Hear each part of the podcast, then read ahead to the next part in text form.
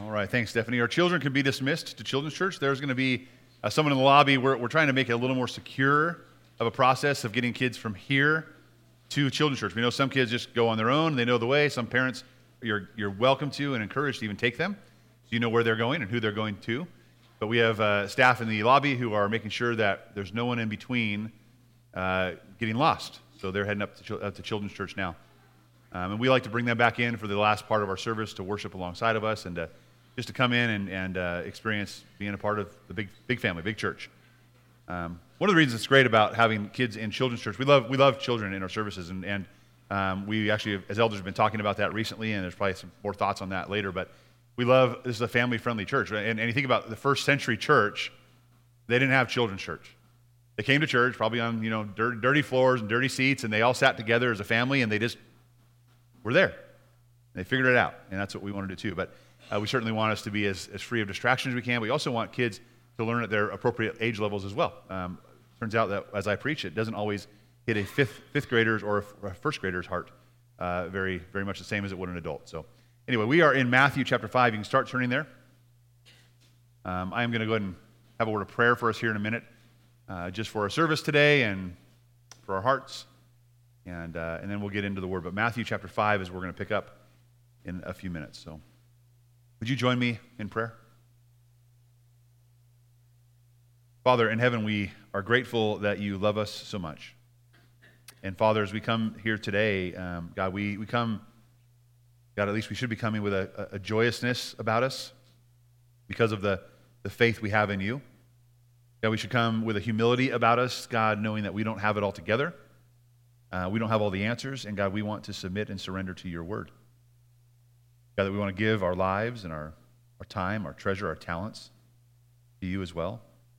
God, we want to go before you in prayer and, and humble our hearts that we might hear from you and, God, learn what it is that we might need to change about ourselves and, and God, that we would empty ourselves of us. And God, I pray that for me. I, I, I know that my heart has been conflicted all week, God, preparing to, to bring your word. And God, my heart is that this would be of you, that we would all learn from you. God, you would empty me of me, and God, that, that your word would shine your truth would shine, your covenant love with us would be visible as a model for us to follow. We thank you. We give you praise.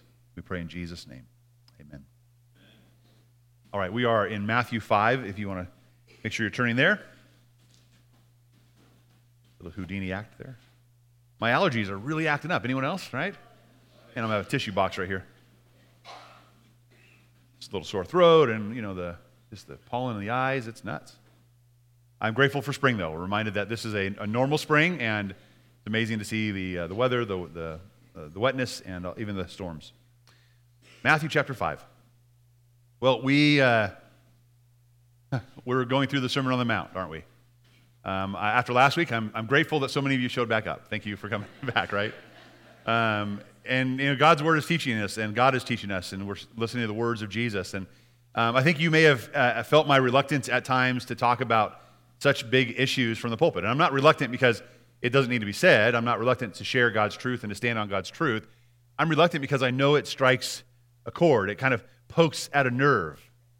And we, we started this whole journey with Alistair introducing the Beatitudes from the Sermon on the Mount and saying, like, listen, uh, what does it mean to be righteous? It means to be first poor in spirit and mourning and, and really, really grieving over your sin and, and hungering and thirsting for something that you could never provide on your own or, or something that you can never find on your own.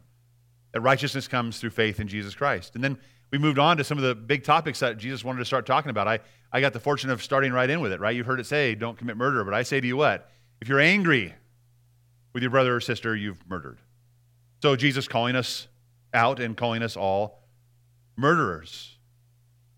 Uh, then we talked about last week. Uh, you've heard it said, don't commit adultery. But I tell you that anyone has looked lustfully at another has already committed adultery in your heart, making us all out to be adulterers. As we move in today to our topic, it's divorce and remarriage. But really, more supremely, I want it to be about marriage. It's really about marriage. Because what we take lightly, Jesus makes a big deal of. When we take things like anger lightly, like, oh, I'm just angry. It's, it's just how I feel. It's, I'm riled up. I, I have my, I'm entitled to my feelings. Jesus says, no, you're not. You're a murderer. When we say, oh, it's not a big deal to look, just don't touch, Jesus says, no, it's a big deal to look. You're an adulterer. And when he talks today about divorce and answers questions from the Pharisees saying, it must be okay, Jesus commanded us to give a divorce, he says, no, no, there's something else in view here that you all missed.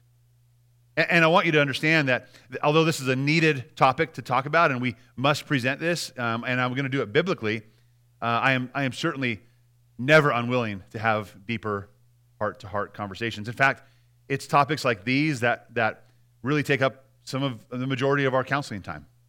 And, and it's great to have those one on one moments, those heart to heart moments with you where we can share God's word and share love and grace and support and hope and, and really clarify it. Because I know in a big group like this, as I preached today, some of you came and you saw the title and you're like, why did I come today? Like, I don't want to hear this. He's just going to call me a sinner. Not me, Jesus. But he calls us all sinners to repent of sin. So I, I understand that heart to heart conversations are important. So my hope and my desire today is that you would hear my heart, but mostly that you would hear the heart of Jesus and then if you find something difficult, that, that you would seek to have further heart to heart conversations with, with me, with the other elders in our church, with other ministry leaders or small group leaders that you have that you trust, that love Jesus and love his word. Don't just leave yourself hanging in anger or in confusion or in pain, but have more conversations. Because when we do that, God will allow that seed that has been sowed inside of our heart to be watered and tended to, and it will grow to be fruitful and righteous.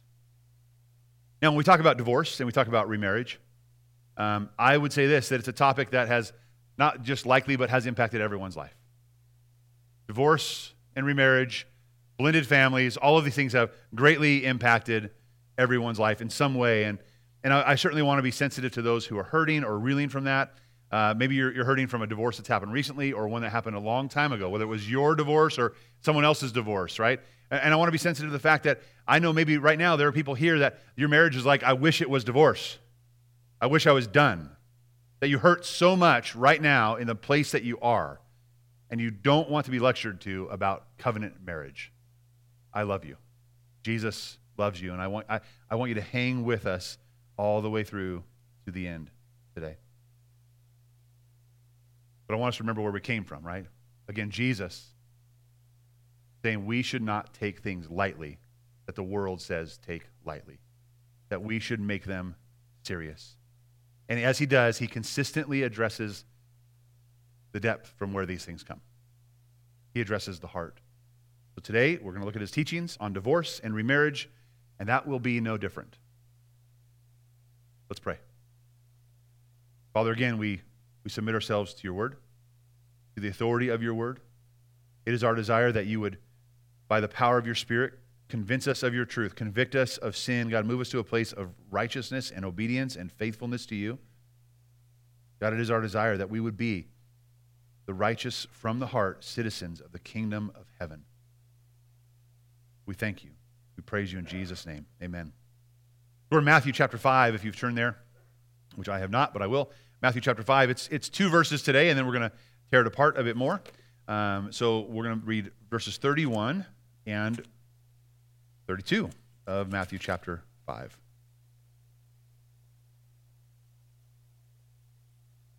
Jesus says, It was also said, Whoever divorces his wife must give her a written notice of divorce.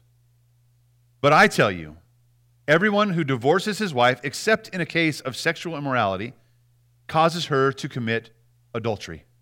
And whoever marries a divorced woman commits adultery. This is the Word of God. Look at three sections here, three teachings, three things we can pull out today uh, to make it simple. Now, by all means, this is not an exhaustive sermon. This is going to scratch the surface and I give us some real big points about how Jesus views marriage, but I really do, again, encourage you to have those follow up conversations. Uh, number one, about divorce and remarriage. Uh, number one is this the oneness and permanence of marriage. We see in Jesus' teachings the oneness and the permanence of marriage. Uh, turn with me to Matthew 19. Keep your, you can keep your ribbon here, your finger here, but turn to Matthew 19. Jesus is, a, this is another spot where Jesus goes on, and it's more of Christ's teaching, some clear teaching on this topic. Again, responding to uh, what he knows is known in, the, uh, in those hearers and listeners and those actually asking him the question. So we're in Matthew 19. We're going to look at verses 3 through 6 to start.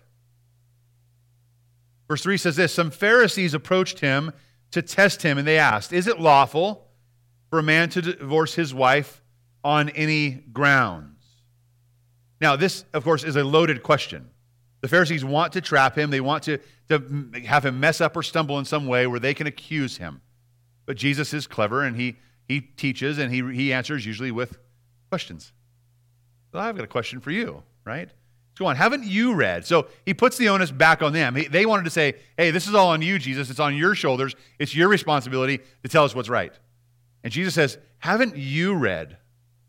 Haven't you read? He replied, that he who created them in the beginning made, made them male and female. He also said, for, for this reason, a man will leave his father and mother and be joined to his wife, and the two will become one flesh. So they are no longer two, but one flesh. Therefore, what God has joined together, let no one separate. That's an interesting way to answer their question.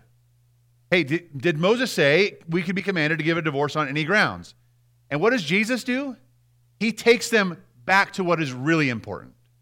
You see, we, we think highly of divorce, and these guys thought highly of divorce in the sense of like, you could divorce your spouse for a lot of reasons, and we're going to look at those in a few minutes. They were thinking too highly of divorce, and what Jesus said is, you don't think highly enough of marriage. What is a marriage? It's oneness and permanence. He says it here that this, he, he says that God made a male and female, that one man and one woman would come together in marriage, and they would leave their father and mother, and they would be joined together. And that the two of those people would become what? One flesh. One flesh. You know, I, I thought about this as I was mixing up my Kool Aid drink the other day. I had water, I had a little sleeve of powder. Guess what those two became? One flesh. Guess what I could not do? separate them. So I just drank the Kool Aid. Right? There's a metaphor in there somewhere.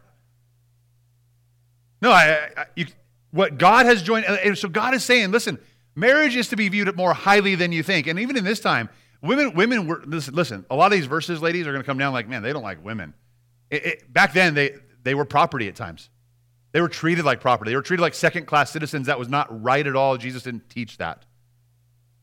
So he started grabbing onto the hearts and saying, Listen, your hearts are wicked and evil against this, this woman, this person who, who is your companion.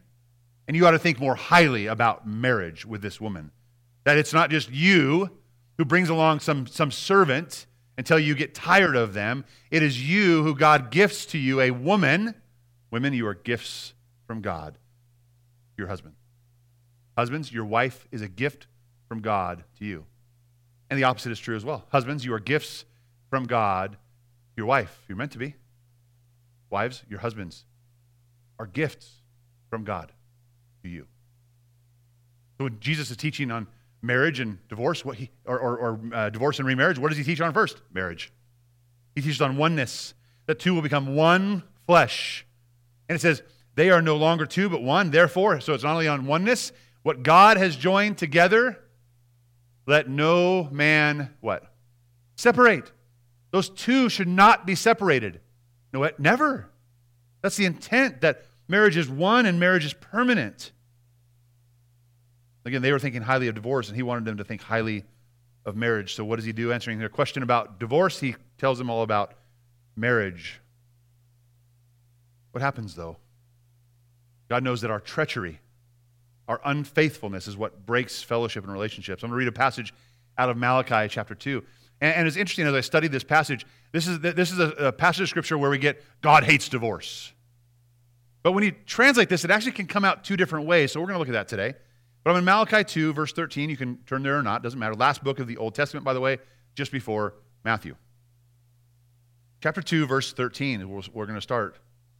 People were bringing their offerings to God, and, and so they come and they, they covered the Lord's altar with tears with weeping and groaning. Because, why were they groaning? He, that is God, no longer respects your offerings or receives them gladly from your hands. Well, that's a problem, right? We're, we're trying to offer something to God, say, God, you have my heart. Here I am. I, you love me. I, I, I love you. He's like, Do you really? Seems like you've been pretty unfaithful. Seems like you've been pretty treacherous. He goes on. So you ask why? Why do you not accept it? Because even though the Lord has been a witness between you and the wife of your youth, you have acted treacherously against her. Treachery. Treachery. It's, it's unfaithfulness. It's betrayal. The Lord is saying, listen, you come to me at the altar and you, you want to lay your offering there, but, but I've given you a gift and this, this sanctity of marriage and this beauty in marriage and, and this power in marriage and this gift in marriage. And what you have done is, is just been betraying your marriage. She was your marriage partner and your wife by covenant.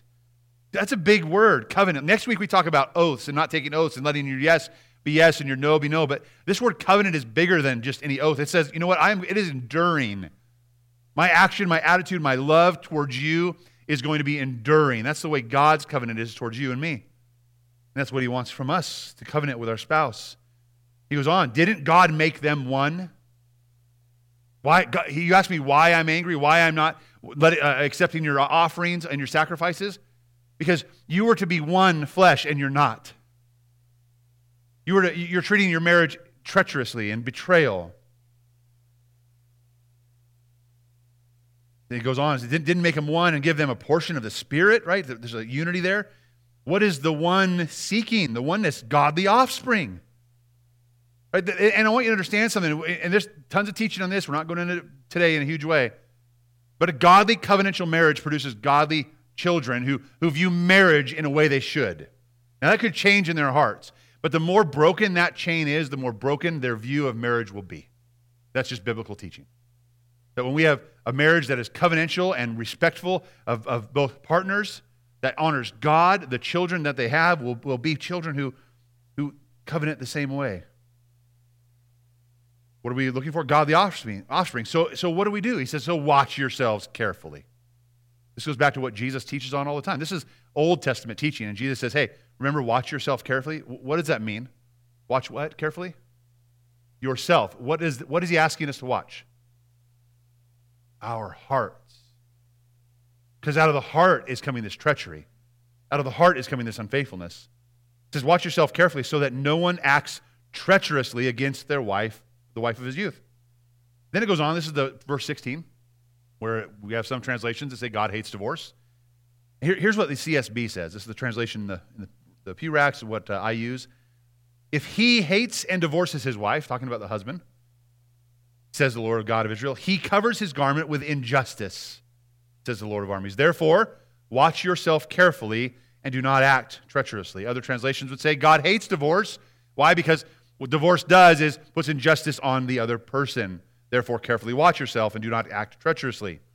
So, treacherous is pretty important here. Treacherous is that betrayal. And so, as we look at this translation here, uh, it's either that A, God hates divorce, and we should carefully watch ourselves not to act treacherously, or God is saying to the one who hates and divorces his spouse that they have brought injustice to their spouse, and because of that, you should watch yourself carefully not to act treacherously. Either way, God is taking the covenant of marriage lightly or seriously. I would say seriously, right? Very, very seriously. He condemns divorce and betrayal. God's view is oneness, God's view is permanence. And to not promote that is to promote betrayal. One last thing there's, there's tons of other scriptures you could look at for this. Tons. I wanted to bring in lots of other ones, and I, I did not. But one last thing you think about. You, you say, Brandon, well, in the Garden of Eden, things were perfect and it was great, and, and you know, it's different today.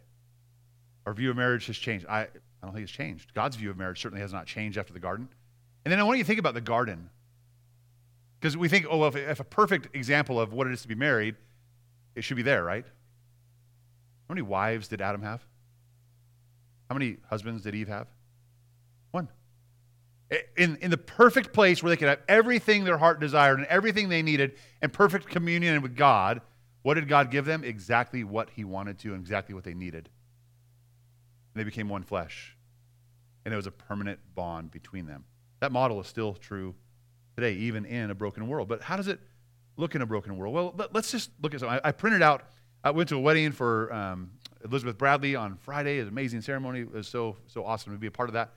Um, and, and I went to my, my uh, wedding message notes, and I just copied and pasted into my sermon notes the vows that I have set in, in ours. Because one of the things that I've seen, um, you know, and, and kind of, kind of, I don't know about you, it makes me feel yucky when I'm at a wedding of people who really don't love Jesus, right? And, and then they're just like, well, we're here. I'm, like, I'm supportive. I would love you. I, I get it. I mean, marriage is still important, and I want you to be married.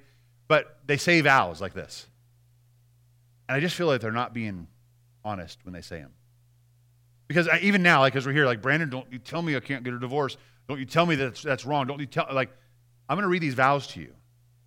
And, and I just want you to think for your own self. Did, is this what you meant when you said this to your spouse? Here's, and maybe you didn't say these ones. I think uh, Chris Adlard had mentioned she had she went to a wedding sometime or seen some vows, and, and there was the vows were basically until and, and basically I'll, I'll be your spouse until love runs out. Well, at least you're being honest, right? At least you're being honest. Here, here's the here's the vows. I would ask um, uh, the man first here. I would ask so and so. Do you intend to have this woman to be your wife, to live together in the covenant of marriage?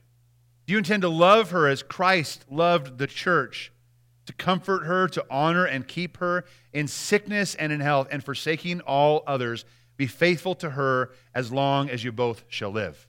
To which they respond, What? I do. Now, there was no if clause in there. There was no but clause in there. There was no hold off, don't say I do until she does clause. The promise was a promise that went one direction. Amen? That's covenant.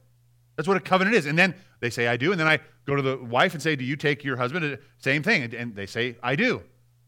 Right? It's, it's not a 50 50, though. It's 100% one way and 100% the other way. That's what covenant marriage is. And then you have the vows. These are where they repeat after me, where they kind of get nervous and you have to go short phrases, right? I so and so take you such and such. That's not what we say, by the way. I take you to be my wife, my constant friend, my faithful partner, and my love. To have and to hold, what's next? From this day forward, for better, for worse, thank you. Next, for richer, for poorer, in sickness and to love and to cherish until until death do us part. That, that's taking marriage seriously, isn't it? That's saying, I'm going to be serious to you. These, are, these vows are vows. They're not just fancy words we say at a ceremony, they are a covenant promise that God takes, takes seriously, and so must we. So when we talk about marriage, and we talk about then divorce and remarriage, what has to be first talked about is the oneness and permanence of marriage, the covenant nature of marriage. It is to be held in higher esteem than anything else, and probably any other time we've done it before. My hope is that you would renew your own vows with your spouse. Go back and look at these again and say, man, you know, I, I need to be reminded of this. This is the covenant I have entered into if you have married. If you have not married and you're single, endeavor to love that way. Endeavor to find, to find a spouse who will love you that way to, and, and, to, and to love your spouse in your future that way. Don't settle for something else. So let's keep going. Next, next thing about divorce and remarriage. Number two is this divorce may be permitted, but is not commanded. It is not commanded. If we look back at our Matthew 5 passage there, uh, it was said, he says, you've heard it said, whoever divorces his wife must give her a written notice of divorce. You've heard it said that right? If you're going to divorce, you must give a written notice, right? Because they were treated as property. Moses was like, this is wrong. Give her, write, write this down and, and make it in paper and as a contract that she's free. She can't be your slave or, oh, I changed my mind, come back. Like, like, let's not do that. That was the intent there. He says, whoever divorces his wife must give written notice, but I tell you, so what does Jesus teach on it? I tell you, everyone who divorces his wife, except, here's the exception clause, in the case of sexual immorality, causes her to commit adultery. And whoever marries a divorced woman commits adultery. I think we like to, as human beings on the planet Earth, go to a passage of Scripture like this and say, Where's the exception? Where's the exception? There it is, except in cases of sexual immorality. And by the way, Jesus just taught on adultery, and adultery is less. So if you are indecent in any way, you're gone. That's what we like to do. We like to look for the exceptions. We like to look for the easy way out, the easy answer, and, and we like to go with that. But did we look at the totality of what Jesus said? He said, Yeah, you've heard that it was said, and that, that, that saying is true, but you have, you have done it wrong. And then he says, Really, I tell you, anyone who divorces his spouse, except for this reason, causes her to commit adultery. Why? Because permanence and oneness of marriage. Even if you get a little certificate and it's, oh, I'm legally divorced, you may not be biblically divorced. And that will challenge remarriage as well. So whoever marries a divorced woman, what? Commits adultery. Uh, it's so nice we can go to our exception clauses, isn't it? Oh, I'm, I'm here. I'm looking at my exception clause. I have a way out. But we don't look at the next line. Yeah, you might do that. You might have a way out. But you ever act on that out, uh, marriage again, or if you go, go try to marry somebody else, it's going to be called what? Adultery. Why? Because God views marriage as permanent and one. Now, there are some freedoms we'll talk about. There are uh, lots of popular opinions that religious leaders were bringing to the table that day uh, in the first century. And, and they, again, regarded divorce highly and marriage more lightly. Jesus, however, took divorce very seriously. He took divorce seriously because he took marriage seriously. So he took it seriously in the right way. If we go back to Matthew 19, this is his, the other passage of his teaching. When they, that is the teachers of the law, asked him, Did Moses command us to give divorce papers and to send her away? Didn't Moses command us to do that? Well, let's look at what Moses said. If you want to, Deuteronomy chapter 24, or you can just listen. Deuteronomy chapter 24, verses 1 through 4. While you turn there, I'm going to clean my nose from the pollen.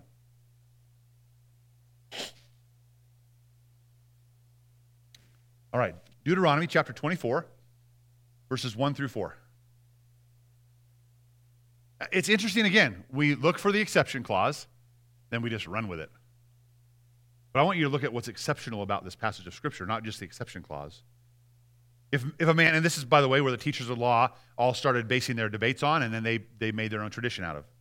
If a man marries a woman, but she becomes displeasing to him because he finds something indecent about her, he may write her a divorce certificate, hand it to her, and send her away from his house. Okay, stop right there.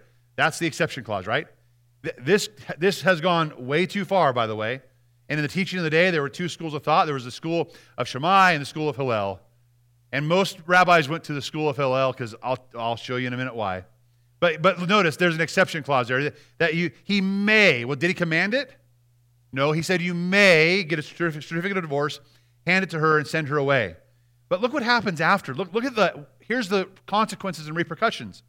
If after leaving his house, she goes and becomes another man's wife, and the second man hates her, writes her a divorce certificate, hands to her, and sends her away from his house, uh, and if he dies, if the first husband uh, who sent her away, uh, he may not marry her again after she has been defiled.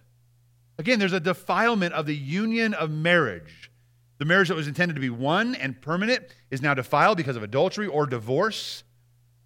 and it, it says that would be detestable to the Lord. So, what's not detestable? Right? What's not detestable is the permanence of marriage, the oneness in marriage, the covenant of marriage. He says, You must not bring guilt on the land the Lord your God has given you as an inheritance. I, I just I see this and I, I fail, I think about how they fail to see this. We do the same thing though, right? We look for the exception clause. It's amazing that out of that passage of Scripture would be found permission and freedom to just frivolously divorce your spouse. But that is exactly what happened out of that. When we look for an exception clause and we get one, We'll make it as frivolous as we want it to be, won't we? Let me read you some, uh, some thoughts here out of this commentary. I'm going to give you reasons why a man was allowed to divorce his spouse. Now, if you look at the Deuteronomy pa- passage, it says, uh, because she becomes displeasing to him. I think, I think they stopped there. Like when the wife becomes displeasing to me, see ya, you're gone. Well, it goes on, doesn't it? It says, displeasing to him because he finds something indecent about her. There is a, a, sexual indecency um, that is here, that is present. It is not just some kind of random indecency. This is like a, a sexual indecency, whether it's, and it's probably not like adultery. It's probably not um, it's physical adultery or, or um, incest or, or some other sexual deviancy. It's not that because in that day, do you remember what the punishment was for that? It was death. Did you need a divorce? Because the marriage was pretty much over if the person died, right? So if they committed that, so what Moses is saying, yeah, there, there may be some kind of something going wrong here within the marriage. That's, that's a sexual um, indecency. And, and we could, you can talk about that in your small groups and with your family. Look at the scriptures about that.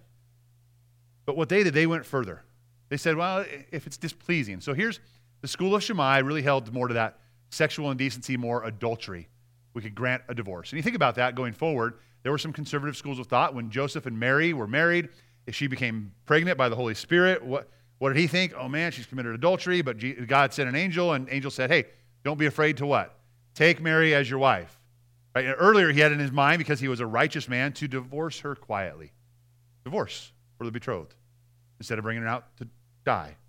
That was kind of the better way to go, he felt. But he kept her and they were married. But that's the school of Shammai. The school of Hillel argued that anything a wife did that displeased her husband provided valid grounds for divorce. Here are some of those things. And by the way, this was for back then when wife was property. Uh, wives today, we see each other as equal, don't we? So if you find something like this in your husband, then you know, he, no, that's not the permission. Here's what it says You could divorce your wife if she were barren, if she became deaf or mute, if she failed to perform certain services in the household, if her husband considered her to be lazy, get a divorce.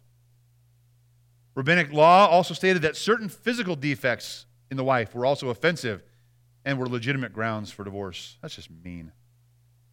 If she had poor posture, if she had thinning hair, if she had no eyebrows or only one eyebrow, or if she had bushy eyebrows.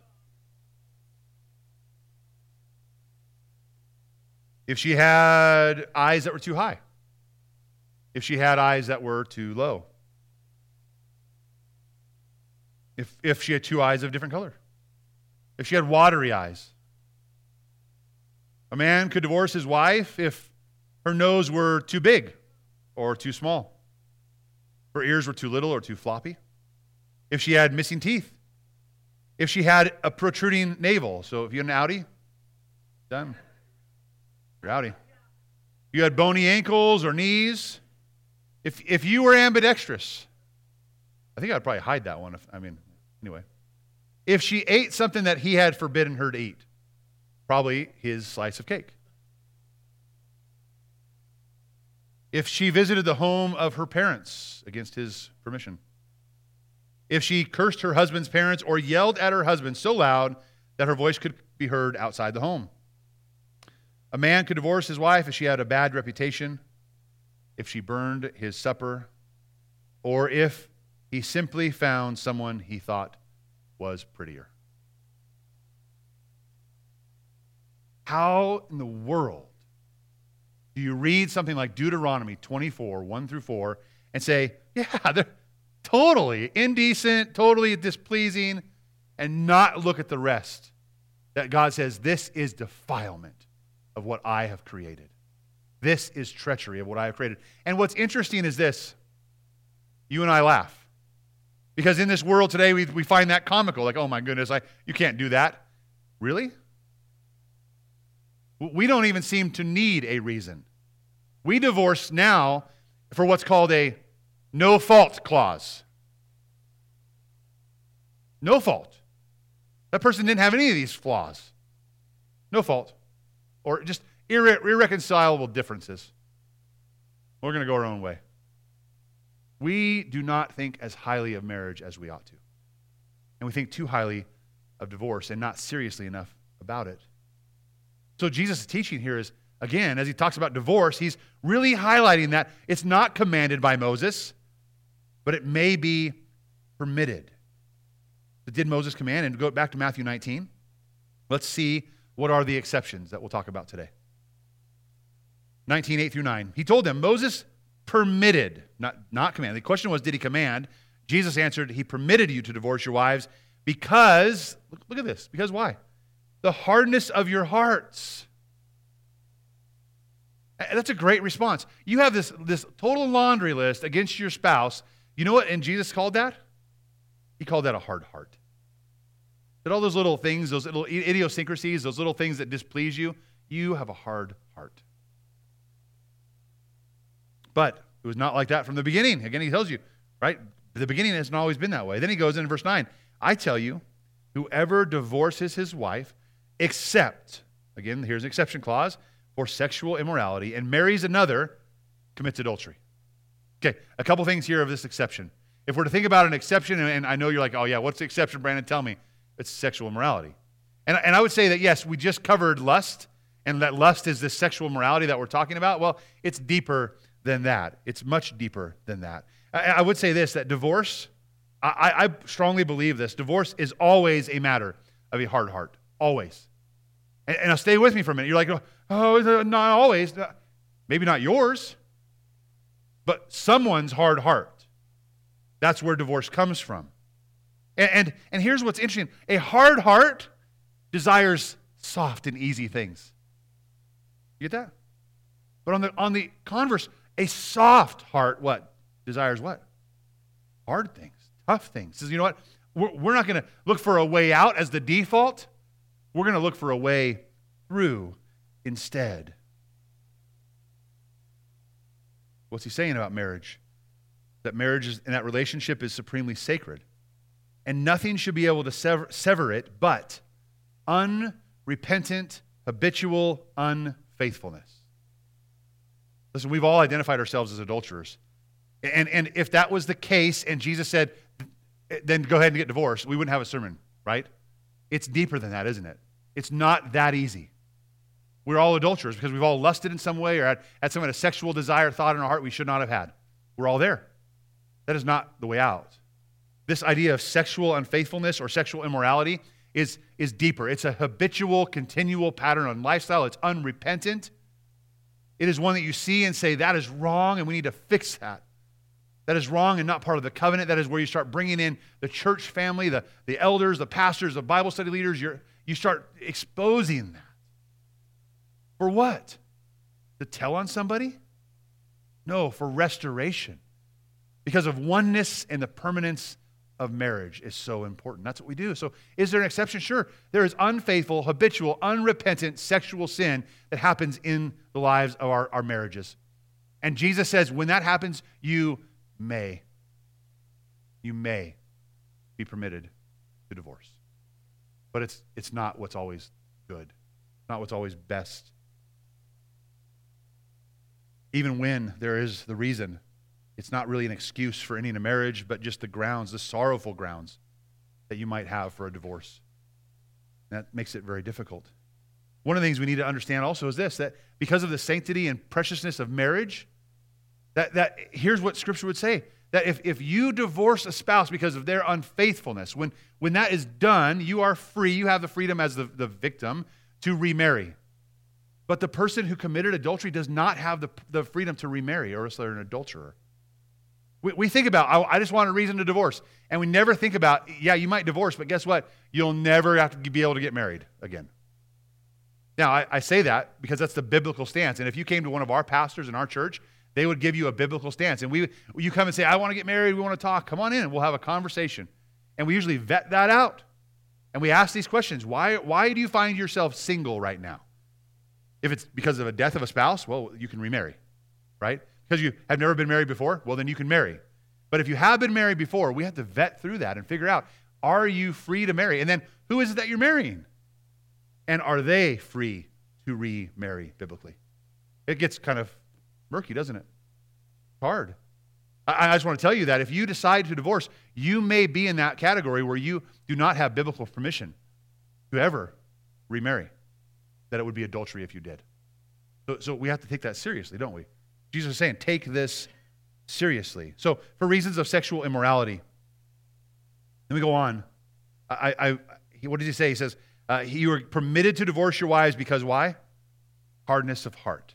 That's another reason to divorce. That's, and to me, that's, that's the really only, only reason that's really not the exception. It's just what happens. And, and the hardness of heart reason, that stubbornness reason, uh, and it has a, has a lottery. You, you might be thinking, oh, Brandon, what about this? What about this? Most of those things that you're asking in your mind, in your heart right now, probably fall under the hardness of heart category. They may not, and we are always open to have a conversation in love and, and in graciousness with that. But most of those things fall into a hardness of heart. You know, how many times have I had a, a person come to me and or, or one of our pastors, and they're like, man, my spouse, they're doing this, or they're, they're having an affair, or they, they just don't pay attention anymore. They basically have abandoned me. They, they don't want anything to do with our kids. And it's just like they are in that place of, this hurts. One, you've been there way too long without saying something. Right? And you come to us, and, and great. And so what do we do? What, what's the next step? The next step is to hear you, to pray for you. And obviously, you're going to say, I, I want my marriage. So we go to that family, we go to that spouse and say, okay, your spouse sees this, and we see this. They want a marriage. They want to be married to you. They want this covenant love relationship. How can we help? And then, well, I don't know. I, am not sure. And then eventually the, the spouse might come around and start coming and meeting with us. And, but here's what's interesting that happens. The first spouse that came, they, they, wanted, they wanted their marriage. And I can't believe how hard the heart this person is over here. They wanted marriage. And then as soon as that person turns and starts to soften their heart, the first person, I'm kidding you not, this, all the time this happens. They harden their heart. No, I don't want them back. They've caused too much pain. I, I don't want anything to do with them. I, I, I, listen, I get it. I understand that as a human being with emotions and with hurt and with, with all the work that's going to have to be laid out. I get that. But maybe you're here and you're not one of those. Maybe you, maybe you were one that, that was hard hearted and you were running and stubborn and you did your own thing and you had a spouse that just stuck with it. I've seen plenty of those too, by the way. Spouses that they're just sticking with it. I'm like, you're still sticking with this? Like I would have said, yeah, you have every grounds, just you probably need to cut the tie here. I don't usually say that, by the way. But but that's and, and then they stuck with it, and guess what? God changed their spouse's heart. And there was a marriage that was a covenantal marriage again, and, and the fruit and the blessing with that, within that marriage and within the body of Christ and within the friends and family and within their children was amazing. It was amazing what God did. So don't, let's not harden our heart. You might come and say, well, my heart's the one that's soft, theirs is hard. Careful. Watch yourself carefully. Treachery is around the corner, betrayal is around the corner. Your spouse may warm back up to you, and you're like, no, no, no, it's too late for that. They're, they're, they're undefiled, they're unclean. Well, I guess you can get a divorce for any reason if you see fit then. That's not what the Bible says, though. There is sexual immorality there's hardness of heart. And hardness of heart, by the way, is not the reason to get divorced. Jesus says it and Deuteronomy says it, that's why you, you here's, a, here's a certificate. You can give them that. But when you do, know that when you choose the hardness of heart option, it defiles everybody down the line. It is adultery after adultery after adultery. It should not be considered. Number three in this section of exceptions is from 1 Corinthians 7. I'm going to read this just uh, to us. Paul says, I say to the unmarried and to widows, it's good for them to remain as I. Paul's like, maybe you should consider being single. But if they don't have self control, they should marry, since it's better to marry than to burn with desire. You know, I, I, see this. I want you to understand something. Marriage is still viewed as supreme and excellent, uh, even over, over singleness and the gift of singleness. But if you have the gift of singleness, God bless you. Most people do not. Why? Because God created us male and female, and it's not good for a man to be alone. We desire companionship. And that's from God. That's okay. That's good. We should desire good, whole, fruitful, God centered, covenantal companionship. That's what we should desire. And if you desire that and you're just like, I want to be married, then go get a husband and, go get a wife and get married to someone that is God honoring, God fearing, that will love you and covenant with you. He goes on, he says, To the married, I give this command. So let's say you're married. Here you go. You're married. Not I, but the Lord.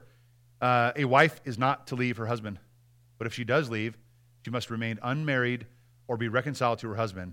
And a husband is not to divorce his wife. So the same thing. This is going to that hardness of heart clause. Listen, you're not to do this. But if you do, you remain what? Unmarried, because it would be adultery to do otherwise. Then he goes on. He goes, but, but I, not the Lord, has to say the rest. And when Paul says that, by the way, it's not like, hey, by this, by the way, this is my opinion. You can, you can just blot it out. It's not a big deal. But Paul is saying this was not specifically said by the Lord Jesus and written down so that you could, you could, sorry, that you could have it right? He's saying this is also scripture. This is also from God. Here's the totality of what's going on. He says, if any brother has an unbelieving wife and she is willing to live with him, he must not divorce her. This is like, I had this question this week about being unequally yoked. Well, aren't, I, aren't I unequally yoked? I, I said, no, listen. When, when we have a charge to not be unequally yoked, that charge is before marriage happens or before even maybe business happens. Right? It's, it's I'm pursuing someone that doesn't love Jesus, doesn't know Jesus, isn't going to treat me like Jesus wants him to treat me or her to treat me, right? Don't get unequally yoked. That's sinful. But if you're married, and this, this couple had been married for a while, and then, then one became a believer, I'm unequally yoked. No, no, no. You, you're feeling the unequalness of your marriage because you have faith and, and they did not. But you are not sinfully unequally yoked in that marriage. And God says, if, if they'll have you, stay committed to that covenant, right? If she is willing to live with him, he, he must not divorce her. And if any woman has an unbelieving husband and he is willing to live with her, she must not divorce her husband. For the unbelieving husband is made holy by the wife, and the unbelieving wife is made holy by the husband. Otherwise, your children, here's the children part again, would be unclean. As it, uh, and as it is, they are holy. So God is pursuing holiness in a family. There's a lot of theology in here I'm not going to dive into. The last part of this passage in verse 15 and 16. If the unbeliever leaves, let him go. So here's your third exception clause. You're in a, in a relationship with one's an unbeliever, and you're like, I'm trying, I want to love this person, and they just are fed up with my time at church. They're fed up with my worship. They're fed up with the way I want to teach our children. They're fed up with what I want to give finances to. They're just like, I'm out of here.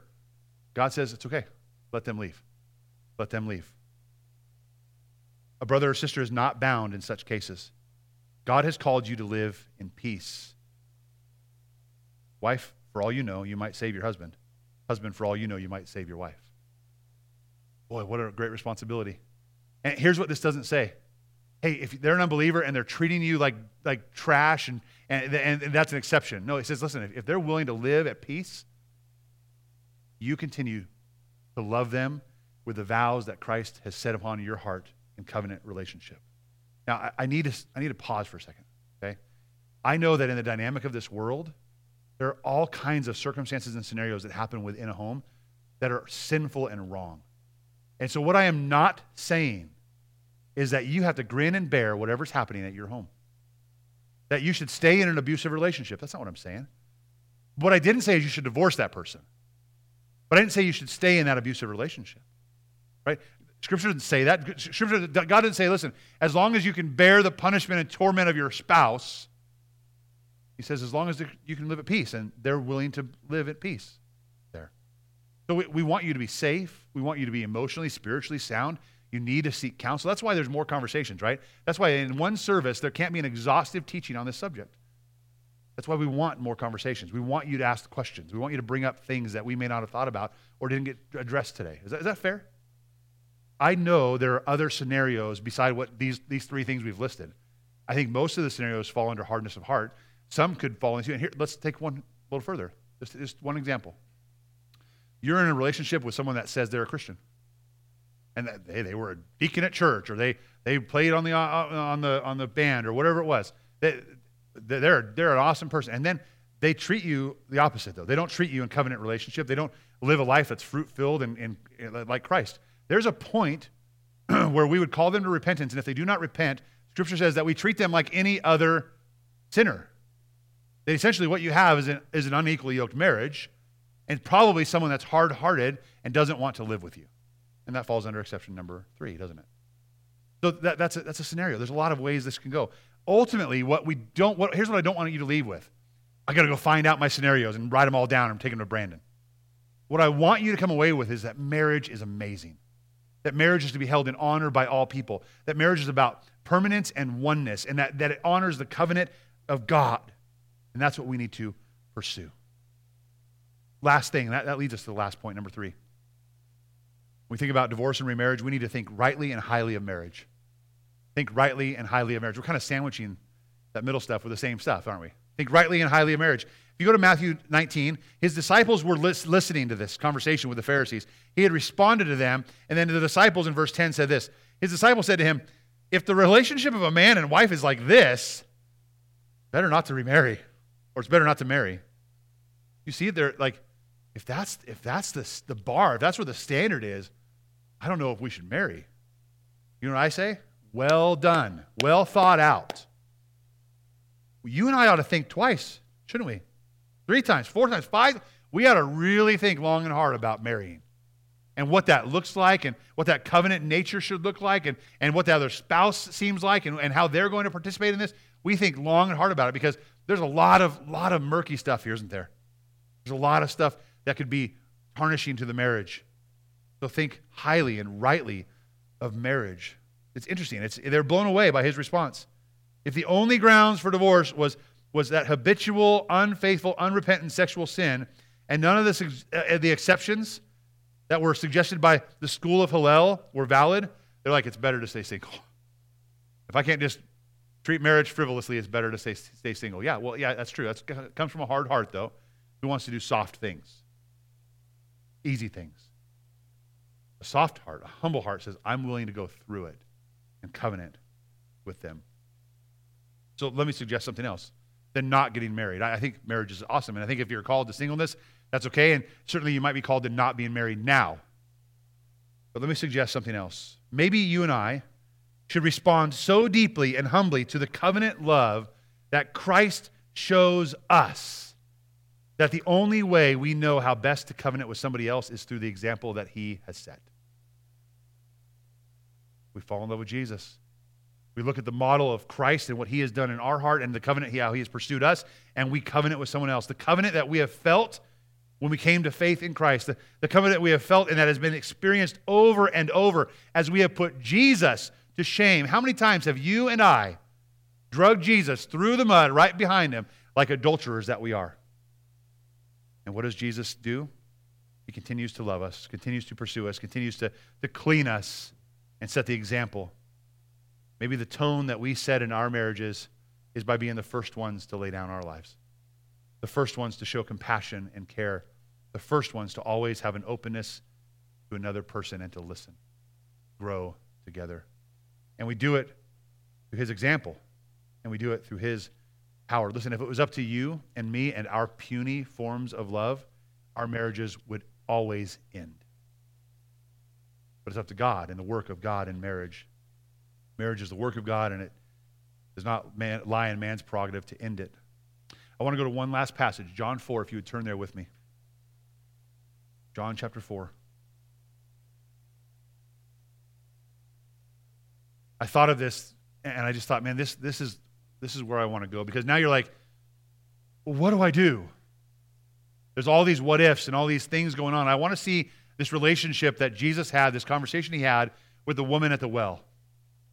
And I think it'll, it'll enlighten us a bit as we look. John chapter 4, verse 6. Verse 7. Sorry. A woman at the, of Samaria came to draw water. She's gone to the well. A woman of Samaria came to draw water. Give me a drink, Jesus says to her, because his disciples had gone into town to buy food. How is it that you, a Jew, asks for a drink from me, a Samaritan woman? She asked him. And Jews do not associate with Samaritans. Look what Jesus says his pursuit of her. Look at this covenant. If you knew the gift of God and who it is that is saying to you, Give me a drink, you would ask him, and he would give you living water. Now, he knows this woman. He knows where she's come from, what she's done. How does she respond? I hope this is the response of our heart. Well, in a minute, she responds. First, she says, Where's your bucket? You can't, you can't do it. Where's, where's your bucket? It's too deep. Jesus says, Everyone who drinks of this water, the water I'm going to give you, will not get thirsty again. But whoever drinks from the water that I will give uh, will, will, in fact, well up in them, springing on to eternal life. He says, I, I have something that I, I can give you for eternal life that will spring up in you and well up and overflow from you. And then she says, What? Give me this water. Give me this water. And I think her motives might have been wrong still. Like, give me this water so I don't have to come back here to this well and expose myself and my sin. So Jesus gets to the heart of it then as well. He says, she says, give me the water. And, and, and he says, go and call your husband and then come back here. What does she say? I don't have a husband, he answered. I don't have a husband. You have correctly said that you don't have a husband, for you have had five, five husbands. And the man that you have now is not your husband. What you have said is true. I'm going to stop there for a moment. Jesus is pursuing this woman in all of her failures in covenantal, amazing love, isn't he? Isn't it amazing how he pursues her? And he reveals that he knows her heart. And a couple of things he reveals about this, because uh, we've talked about you shouldn't get divorced, and if you get divorced, remarriage might not be an option. If you get married, remarried, it's really just adultery. It could be. Is that correct? So we have to be careful of that. Now, if we look at this and say, well, what, what are my options? What does Jesus say to her, though? Because this goes back to the importance and the supremacy of marriage. I don't have a husband, she says. And Jesus says, You're right. In fact, you have had how many husbands? Five. Now, what's, here's what's interesting Jesus actually says, Those men, every single one of those men, I consider to be or have been what? Your husband. Actual husband. And, and I go further than that because Jesus says about the one that she's with now, he considers him to be what? Not your husband. These were all husbands. This one is an adulterous relationship. These were all husbands. This one is adulterous. But you'd say, well, doesn't Jesus think that entering into a marriage after probably an adulterous relationship is adultery? Yes, he does. But what does he find more supreme, more important? Listen, I think there are people in this room who have been divorced and remarried, and they shouldn't have got remarried, and, they, and that's adultery. I think that you probably qualify, some of you. Guess what Jesus says? Yeah, it was adultery, but now that you're in it, guess what it's called? Marriage. And you are to hold it as high as Jesus holds it as marriage. That it is supreme, that it is permanent, that it is about oneness, and you are to view it that way. And there's no back door, no easy way out. But Jesus said, You've been married five times. There's, you see Jesus' grace? He gives that grace. Says, I, I know that was adultery, but it's a marriage. That next one was adultery, but it was now marriage. Then it was adultery, but now it's now, now marriage. And then it was adultery, and now it's not marriage. It's just adultery. It's wrong. It's sin. I see you. I know you. That's, that's what he's saying to, her heart. And, and I'm still saying, I can give you water that springs up to eternal life. Eternal life. You see that covenant nature of God? The woman said, I know that Messiah is coming. And when he comes, he'll explain everything to us. And what does Jesus say back? I, the one speaking to you, am He. I'm He. I'm, I'm the one. I'm not speaking covenant, I am covenant. And it changed the world, right? She went back into town and, and it told, the, told everybody, they, He knows who I am. He, he loves me. He, he pursues me. This is who He is. There's forgiveness through Jesus Christ. Amen?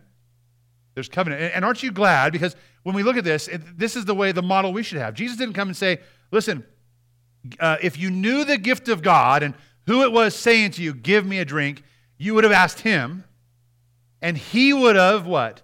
Given you living water, unless your nose was too small. He would have given you living water, unless your ears were too floppy. He would give you covenantal love and forgiveness and living water that would overflow and, and well up to you to eternal life, unless you looked at somebody with lust. And he's out. Is that how Jesus covenants with us? Not at all. May it never be. So, what is the model of covenant love that we have? It is Jesus Christ and the way he treats us, the unfaithful, the unfaithful, the unfaithful.